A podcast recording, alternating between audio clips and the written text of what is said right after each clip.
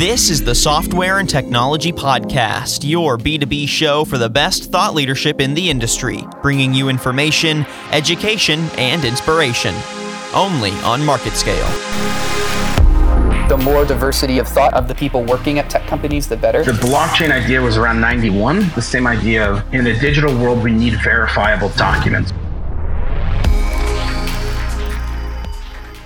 Hello, everyone, and welcome to the podcast today. I'm Tyler Kern. Thanks so much for joining me for this episode of the show.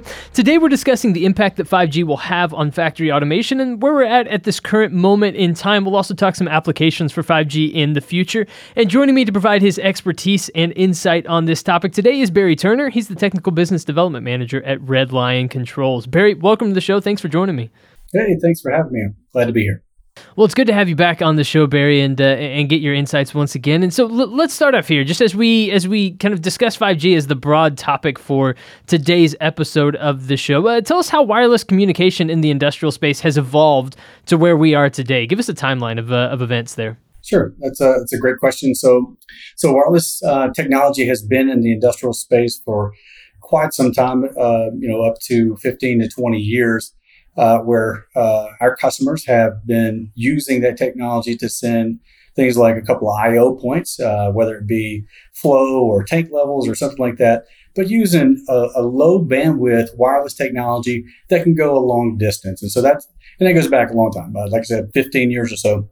In those applications, the uh, frequency that was used was nine hundred megahertz in most of those applications. And so nine hundred megahertz is a great uh, frequency to use for these types of applications uh, because these applications are low in bandwidth need, but they have usually a long distance uh, in communication need as well.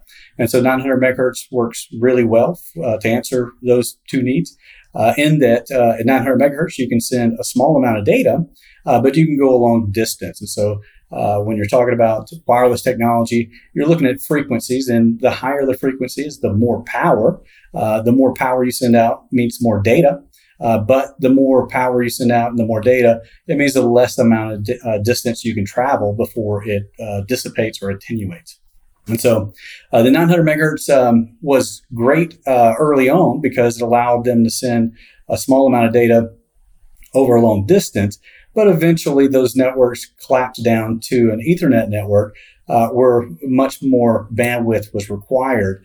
And so if you go back roughly about ten years ago or so, uh, then you see the uh, industrial space make a change from nine hundred megahertz wireless telemetry systems to move into more of what uh, the, is used in the commercial space. The two point four and the five gigahertz uh, were used uh, by many of our customers.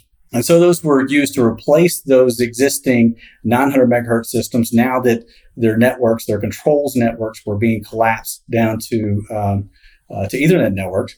And so they were using Ethernet type uh, wireless communication, uh, eight oh two dot eleven A, B, and G, and N were those that were used back in the day. And the reason they went to that is because the applications themselves had a new requirement. Uh, mm-hmm. The new requirement was that they needed more bandwidth. And so, and they also needed better access into those. And so at the very beginning of this, so if you go back to fifteen, twenty years ago, you really just needed to get a data point uh, to uh, some localized point to kind of monitor and get notification if something were to go, go wrong. So maybe a flow rate or maybe a, a tank volume, something like that. But you need to see something that may be at a remote site, but you didn't necessarily need remote access into that site. So that all changed as the, as the applications got more complex. And now remote access is almost, you know, uh, a necessity at, at every application. And so when you're talking about remote access, now you need more uh, bandwidth. So you need uh, a way to be able to communicate with uh, a system over a secure tunnel.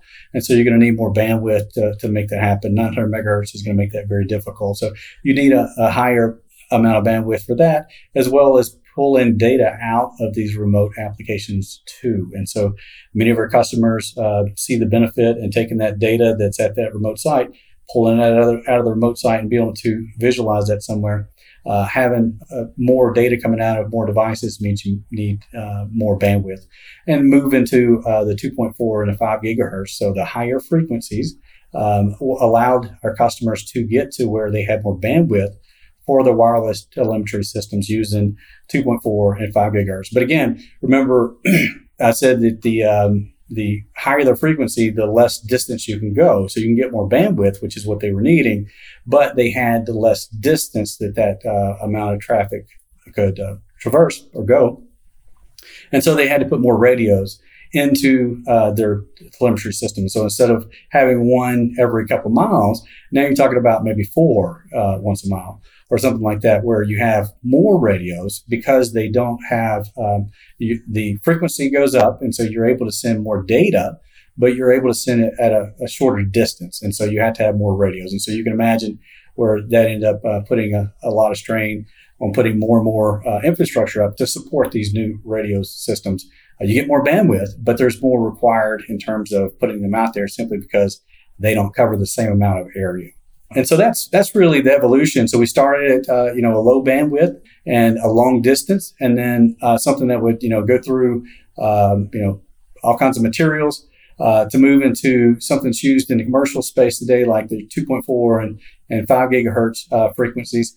And now when we talk about five G, five G, we're moving even further up in the frequencies um, to extend that uh, that problem that we we're just talking about even a little bit more. So that's really the um, the history there, is starting from a uh, low frequency, uh, low bandwidth protocol, uh, or I'm sorry, uh, communication protocol mm-hmm. that would allow us to send uh, traffic. We moved from there to uh, a technology that would allow us to spend more or send more data and more bandwidth, uh, but we have less distance. And now we're moving up yet again, or looking to move up yet again in the future to five G, where the frequency uh, is going to uh, increase yet again. And so we'll lose more uh, distance that we have. And so you can imagine we're going to have more and more uh, wireless base stations everywhere. Right. So so customers will need to have probably additional in-building cellular base stations as a result. Absolutely. Yeah. So, and um, I, I am confident that that'll happen. I, I am also confident that five G in the future will eventually replace, or at least work side by side with uh, existing Wi-Fi. And so I don't, I'm not sure if it means that customers will have um, a base station that they lease through a carrier, or if they will end up owning their own uh, and deploy them much like they deploy a wireless system today, which is kind of the way I'm leaning. Right. That makes a lot of sense. So what what positive things do you think five G will bring to factory automation? What do you think that this looks like as five G reaches maturity? Uh, what, what positive effects will it bring? So this is really an exciting time. Um, and so to me, what five G will really bring is really uh, a conclusion to the convergence and confluence between I T and O T. And so this has been going on for years, uh, where uh, the I T and O T have blended together um, and become one. And that's, it's more and more. The five G really, I think, uh, is going to uh, end, end that. And it'll, it'll be one team at that point. Uh, and then you get a lot of benefits out of that. And so you get um, a network that has and has full alignment with the security policies of the I T department. Once you're working uh, together with the same uh, business outcome uh, and objectives, then you can have a better, more efficient, more secure network. And so, uh, and then once we're moving to five G and we have more of a holistic, bigger uh, picture network, Uh, we can, you know, leverage a lot of the, the things that are really working on the, on the I T side, like microservices on the plant floor. That that'll be uh, a real big uh, help uh, to uh, maintain high availability and reliability on the plant floor. So uh, it's really going to change the communication path, uh, in that it's going to marry together the I T and the O T. So Barry, let, let's talk applications then, and, and what this looks like specifically for, for people that work with Red Lion Controls. So what do what what are, what five G applications are, are out there right now? And what do you anticipate there being in the future? Yeah, so um, there will be uh, a lot of uh, five G applications in the future. It's going to be a ways out, um, and the reason being is because um, there, there are a few applications that require the uh, massive one gig bandwidth requirement that five G offers. And so, uh, and then two, you, to get that uh, benefit, you would end up having to be really close to a base uh, station, or you'd have to have one on premise. And so uh, those may be short to come by in the near future. So for that reason, I say it's going to be a while before five G opportunities or, or applications are out there.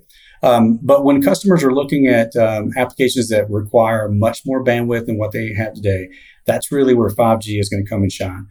because of the new technology enhancements with five G, uh, because of the, u- of the use of the upper band, uh, the mid band, and the lower, um, it's going to perform better. Um, uh, you know, in these specific, uh, you know, topologies, uh, and you know that you're close enough to a base station, uh, it's going to be great. When you look at, you know, what uh, five G has to offer outside of that, um, it's really exciting too. So it's it's not just your uh, wireless communication.